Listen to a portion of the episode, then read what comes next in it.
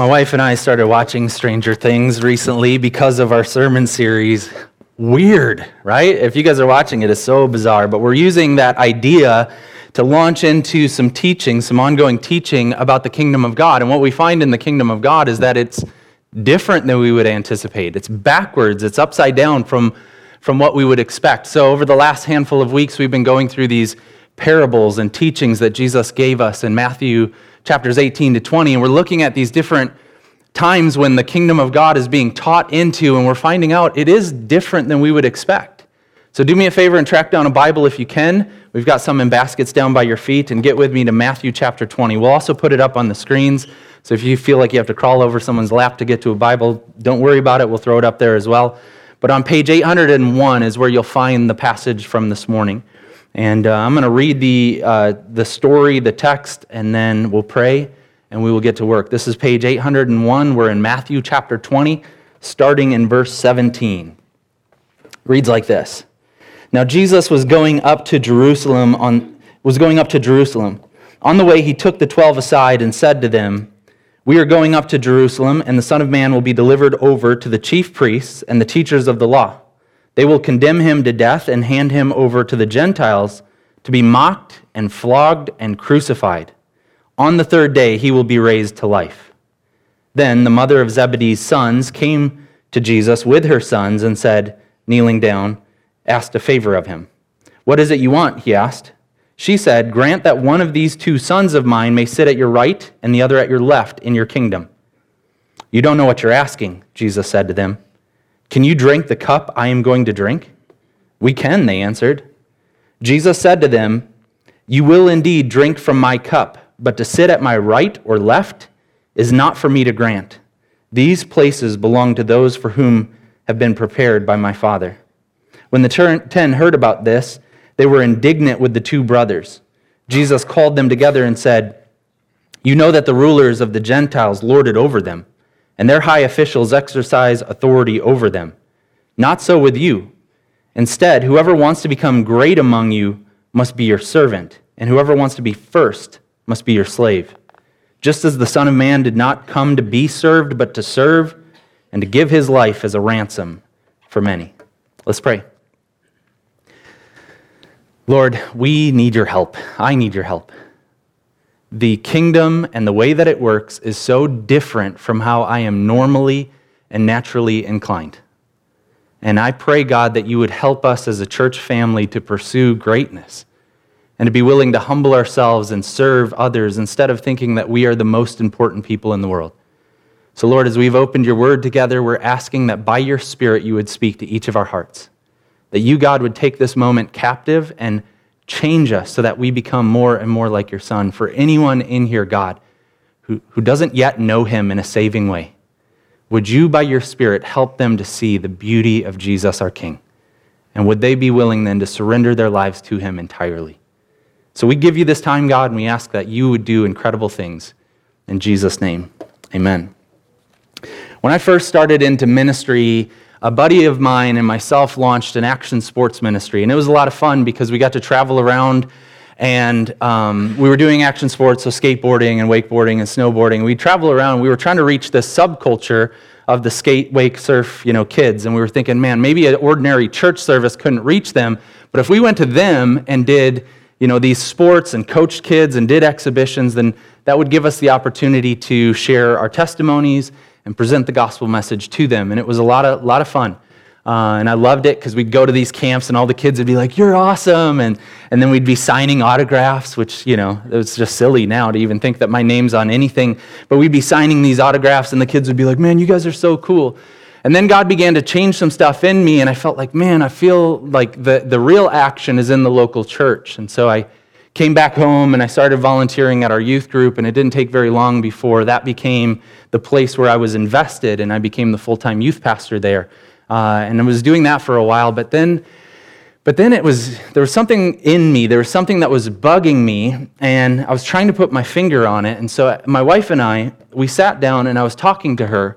And so the youth group at the Beloit campus, they meet in the basement. And I just remember feeling this I am doing life in this dumpy, moldy basement.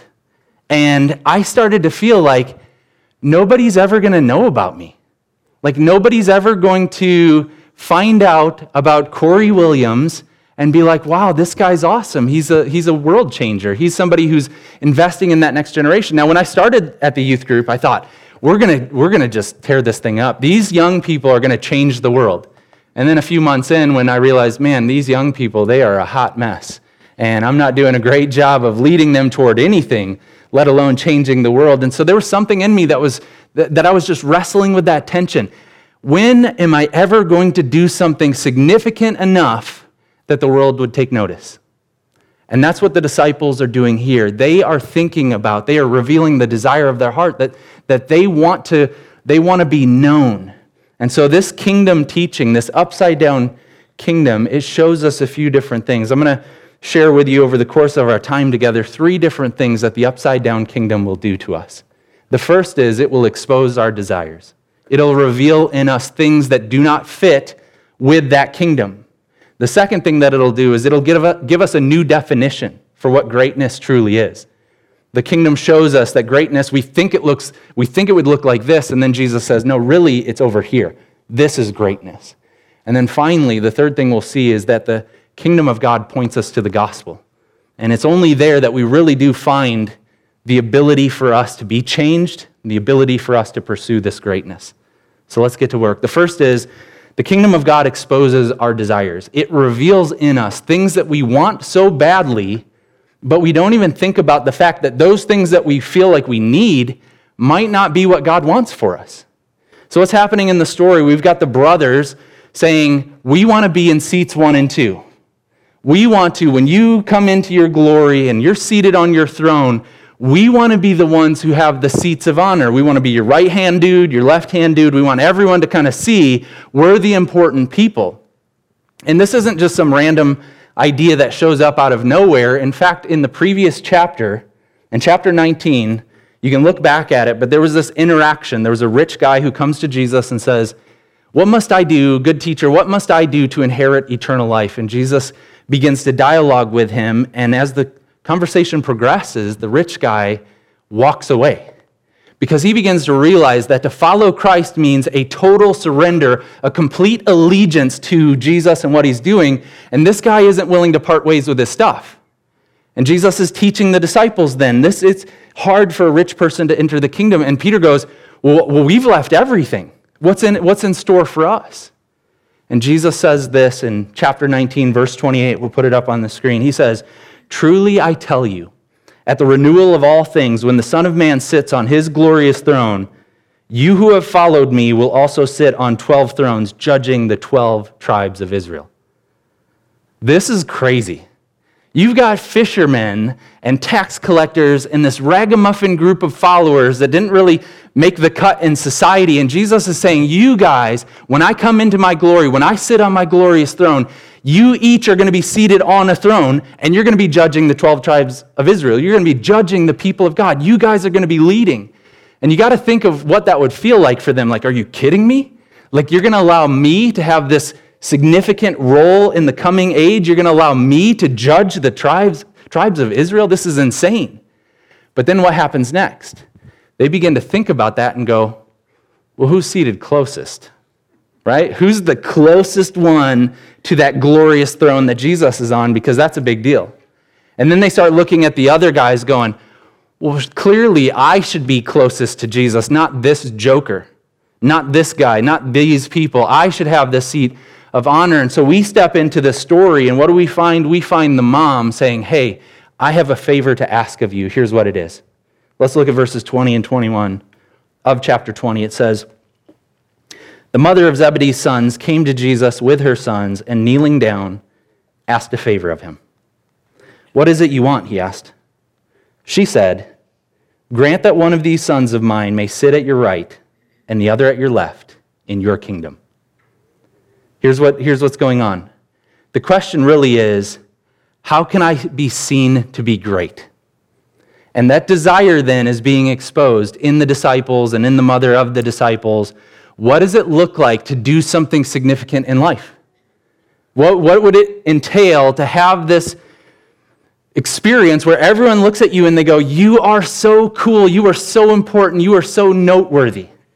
And that desire isn't unique to them, and it's not unique to me. It's something I think we all face. All of us are wrestling with this reality that we want to do something in life that's significant. And we're trying to think, what do I need to do to leave a mark on this world that I live in? What, what gives me purpose in life? What would, what would lead me to a significant contribution in life? And, and every person that I've ever talked to, that's really kind of the operating system of their soul. It's running in the background all the time. Decisions are being made, usually along the lines of what they think would be the best thing. Now, the kingdom is revealing that, and we are finding that in these disciples, their desire is for greatness. Their desire is for prominence. Their desire is for significance. And just quickly, one little insight about this. I don't think it's incidental that mom's there, right? Mommy is the one who's presenting this to Jesus, saying, Hey, do me a favor. Could you get my sons these two different chairs? And dealing with people for a long time now, one of the realities that we have to face is a lot of the desires that we have are profoundly shaped by our parents. A lot of us are kind of operating out of this desire to do something that would impress mom and dad. And we're trying to think, how can I get them to say they're proud of me? How can I get them to say they, you know, they, they notice what I'm doing and they think it's significant? And a lot of us, we, we are kind of operating out of that mother or father wound where we're saying, hey, I want my parents to notice me. And that's happening here. And Jesus begins to address the heart condition, then he begins to show them what's really going on. But notice how the mom approaches this request. Because the same thing can be true of us. A lot of the desires that we have, we can spiritualize them. And we can go to God and we can kneel before Him and we can pray. She's kneeling before Him. Could you please just do me this one little favor? And, and we think that it's good because we're praying about it and we think that it's the right thing to do and it's very religious and it, it looks all, all right. But in, in reality, when you, when you look at it, at the end of the day, really it's just posturing. You, you want something so badly, and you're trying to get God on board with what you want. You're saying, God, would you please do what I want? And we have to be aware of that. Sometimes the things that we're even praying about need to be examined before the throne of God's grace. There are some side effects too. When these desires kind of come to the surface, there are side effects to pursuing these things without being self critical. And one of them is simply that you, you get yourself blinded to the cost of getting that item. And here's what I mean when you are pursuing your desire without thinking about it, you are willing to do whatever it takes to get that. When you feel very strongly that this is the thing that really matters, you will pay whatever cost is necessary to get there, and you will be oblivious to the fact that it could be doing harm to other people. So look at how it plays out in this story. In verse 22, Jesus says, You don't know what you're asking. You want these seats of honor, but you don't even understand what that entails and what it would cost. Can you drink the cup that I'm going to drink? And he's talking about the fact that he's about to suffer, that he's going to drink the cup of suffering and God's wrath. And he's saying, you, Is this really what you're after? I mean, do you really think that you can follow in my footsteps? And they say, without hesitation, we can right? They're totally blind. They're totally oblivious to the fact that what they are requesting is a very significant thing. When we want something very badly, we, will, we, we won't pay attention to the cost that it might require to get that thing. And that's what they're doing here. They are blinded by their desire. Verse 23 Jesus said to them, You will indeed drink from my cup, but to sit at my right or left is not for me to grant. These places belong to those for whom they've been prepared by my Father. He's saying, Yes, you will suffer on account of your faith in me. Yes, it will be hard. Yes, you will go through that. But you still don't even understand. This is not something that I'm even going to do. But here's the, here's the reality we, when we pursue our desires and we don't pay attention to what's really going on in our hearts, we are blinded to the cost that that might exert on us and on others. So, a few years ago, uh, maybe five years ago or so, um, I started into a master's program um, and I felt like it was very important to me. And I was enjoying that experience. But, I, but here's what happened. In my heart, I started to feel like I need this degree. And this is super dorky, so you're going to have to figure out how to apply it to yourself. But in the pastoral world, we look at each other and we go, How can I be important? And how can other people that do something like me notice me and think that I'm good at what I do? And so I was thinking a master's degree. That if I get a master's in theology, then all of a sudden doors might open for me and other pastors might go, Oh man, you're awesome, dude. You're so cool. Let's hang out and have coffee and talk and you can, all these different things. So I'm pursuing this master's degree and I'm, the, the language of my heart is, I have to do this. So then when Ash and I sit down, my wife and I, we sit down, we begin to talk through the cost of this thing. That it's going to cost some significant time. That if I'm pursuing a degree, I'm going to have to give time and energy to the homework, to the projects, and all these different things. And that means I'm taking time away from family, time away from my kids, time away from my wife. There's a financial cost to it. So if I'm going to pursue this thing, we have to decide that it is worth it to spend significant money for me to pursue this. There's, there's all kinds of costs. There's a cost in the sense that I'm in ministry and I'm doing things. And if I'm doing education, that means that I'm maybe not doing ministry that I could be doing. There's all kinds of costs. And so Ash is kind of talking me through this. And here's what I'm saying You don't understand. I have to do this. I have to do this. That's the language of the heart. I'm blinded to the reality that this thing could do harm on a lot of different fronts because that desire has become all encompassing. Now, a lot of us face that in different ways. We have things that are on the radar of our hearts right now, and we're just thinking if somehow I could do that, then that would be for me heaven on earth. If I could get this thing done, if I could have these people do this for me. We've all, we've all got these different things, these desires, and the kingdom of God is saying, let's look at that together. Maybe that isn't a kingdom priority. Maybe that isn't something that God has placed on your heart, but you've taken that over on yourself and you're saying, this is the most important thing. So, we sometimes are blind to the cost, and that's one of the side effects of pursuing our desires without being critical. But there's another side effect as well. It affects it negatively affects our relationships. When you want something that badly, it will put you at odds with other people. Anyone who might prevent you from going after that thing is going to be problematic for you. Look how it plays out in our story here this morning. Verse 24 When the ten heard about this, they were indignant with the two brothers. Here's what's going on they're realizing, we want those seats. And now everyone is in conflict. Everyone is thinking to themselves, I can't believe they would do that. I can't believe they think they deserve what I have coming. And there's conflict. When we pursue our desires uncritically, it, it puts conflict on our relationships. And if you want to kind of trace back to your desires and you go, you know, where, where are things going haywire here? Start with the place where you're indignant. If there are people in your life right now that when they come to mind, you resent them, you get jealous of them, you get angry and bitter and indignant, trace that back. What, what is it about them that is really just revealing the desire of your heart? We need to be aware that the kingdom of God puts our hearts on clear display. And sometimes what we find we don't like. But God, in His grace, doesn't leave us there. He begins to craft on us and show us there is a better way. There's a way forward. Here's the second point of our message this morning the kingdom of God redefines what greatness is.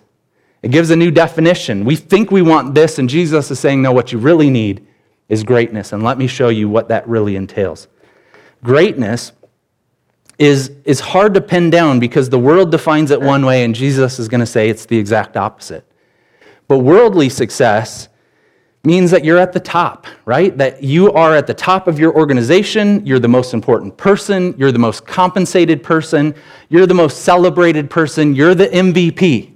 You're valuable, and you have achieved and attained greatness, greatness within your organization. And that's what we often use as our metric. We say, This would be wonderful. If I was considered great, this is what it would look and feel like. And Jesus then says, It's actually the exact opposite. Look with me at verses 25 and following. Jesus called the disciples together, and he said, You know that the rulers of the Gentiles lord it over them, and their high officials exercise authority over them. Not so with you. Instead, whoever wants to become great among you must be your servant, and whoever wants to be first must be your slave. That is different, isn't it? It's so different. My definition of greatness doesn't look or feel like that. And Jesus is saying, you need to evaluate whether or not you're tracking with me. Greatness looks like service, greatness looks like sacrifice for the sake of others. Worldly greatness lords it over people. It says, I'm the boss, you need to do what I am asking you to do, or you can be dismissed. I'm the boss, I'm in charge, and I've got something that I want done, and you are an instrument for me to achieve that, that goal. You are going to execute for me, or you are going to be dismissed. That's what worldly greatness looks like. It looks like exercising authority. It looks like I'm in charge, so I'm going to tell you what you need to do. And Jesus says, here's the real definition true greatness. If you want to be great, you become a servant. If you want to be the greatest, you become a slave to all. True greatness is very, very different. In the past few years, I started reading a lot more leadership material. As we were launching this campus, I realized that leadership was uh, an underdeveloped gift in me, and I thought, I need to get coaching and I need to pursue this so I can get better and better uh, to, lead our, to lead our campus. And I've probably read a dozen books, and um, one of the things that I'm noticing as I study this topic and try to grow in it is that there is a point of departure because I've read Christian books and business books and all kinds of different leadership stuff. There is a point of departure between business books and Christian leadership. And it, there needs to be, really, because what Jesus is saying here is so radically different. Now, we can always learn from vision casting and setting goals and benchmarks and you know, having s- smart metrics to pay attention to. We can always benefit from that. But Jesus is saying here that the, that the bottom line is different. In the business world, what's the bottom line? It's profit.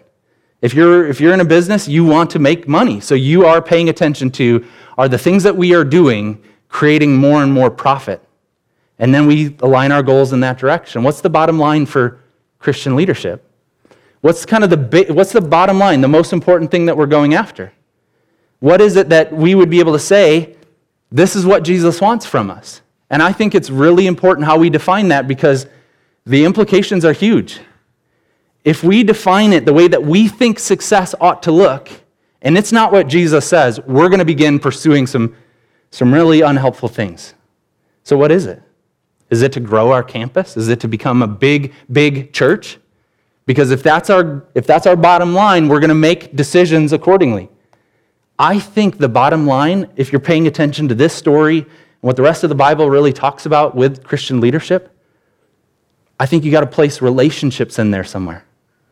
That having a place where people can experience the glory of God and we get to do that thing together as a church, I think that's a big deal.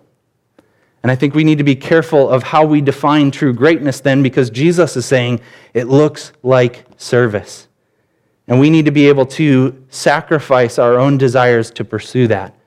Now, I was meeting with somebody from our campus uh, just this week, and we were talking through this very subject. Um, we were talking about how easy it is, especially where we're at in the life of our campus, to think it is all about growth and it's all about getting the task done. It's all about making sure that we have set very smart goals and we've got everyone moving in that direction.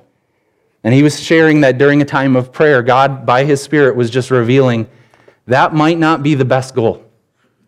If we are task oriented, and I do this myself, if I am task oriented and I think, here's what our church needs, and I say, this is the most important thing, this is the bottom line, and I look behind me, and there is a wake of carnage because I'm using people and I'm demanding and I'm exercising authority and I'm lording it over people, saying, here's where we're going together.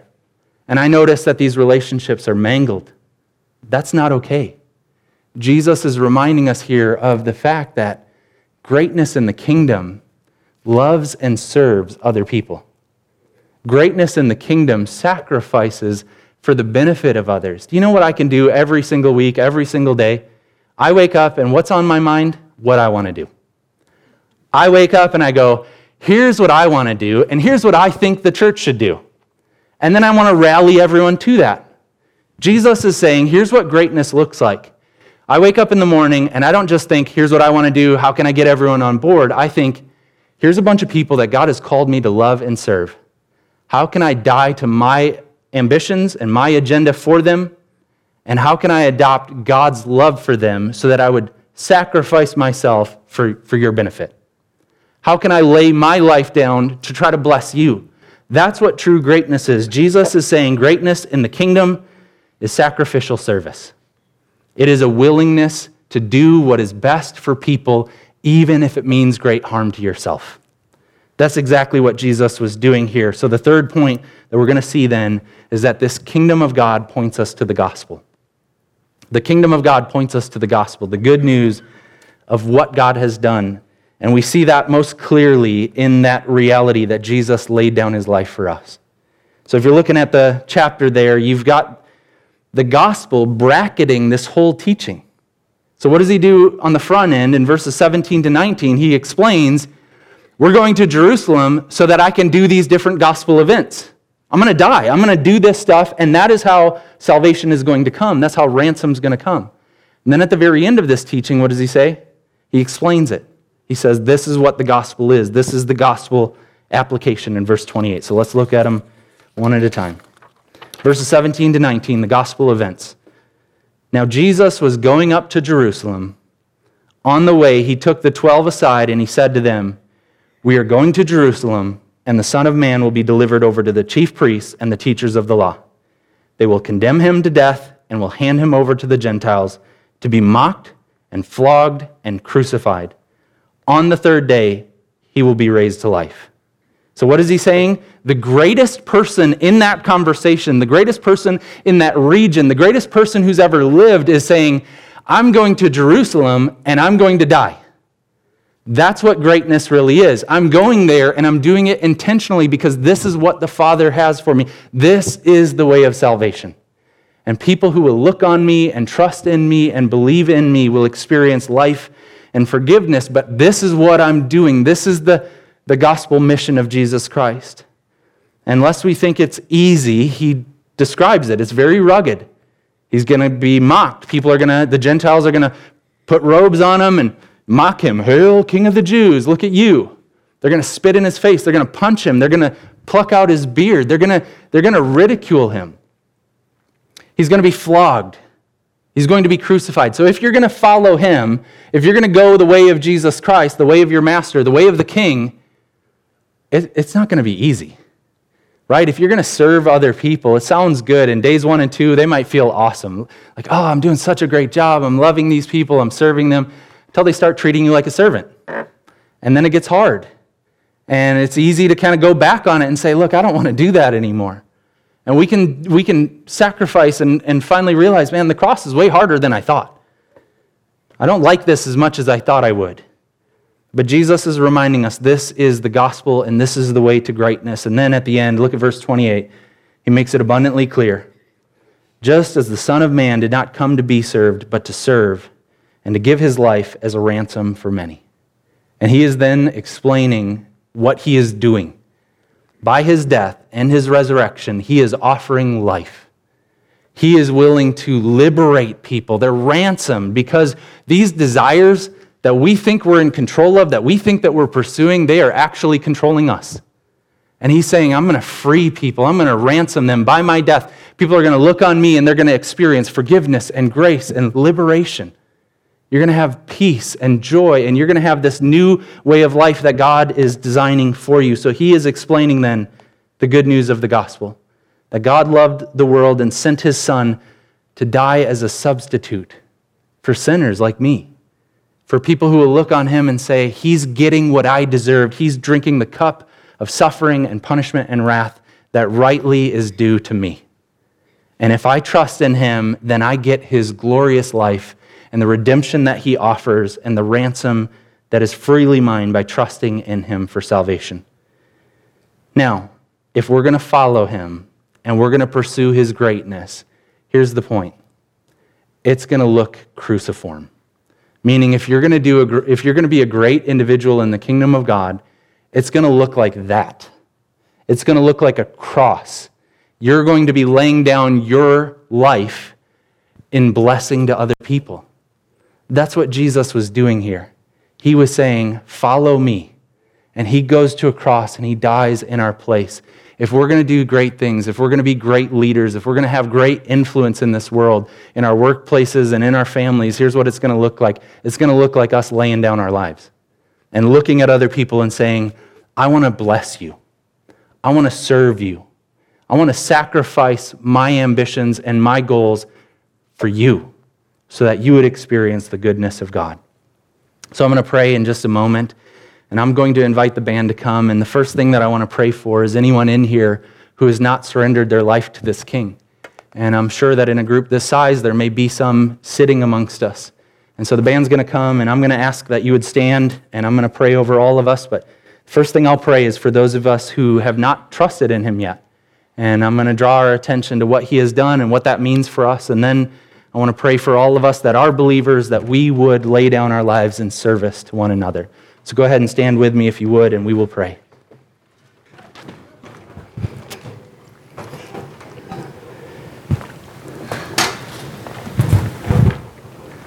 Lord, we thank you for sending King Jesus to reveal his upside down kingdom. And I pray for any friend in here, anyone who can hear my voice, who has not yet surrendered their life to him, placing their faith in him for forgiveness and, and new desires and a new agenda for their life, Lord, would you give them the courage to make it known right now, that they would go public with their faith? Lord, I pray for all of us that are believers. Would you help us to be aware of our, our desires and anything that doesn't fit with your kingdom, God? Would you reveal in us some, some things that maybe aren't appropriate because they, they just don't, they're not from you. And we might be sacrificing a whole lot to try to get them, and we're just doing damage to the people we love and even to ourselves, Lord. Would you help us to identify what those things are and then to pursue your better way? Help us to love people and lay down our lives for their good. We need your help, God. We pray this in Jesus' name. Amen.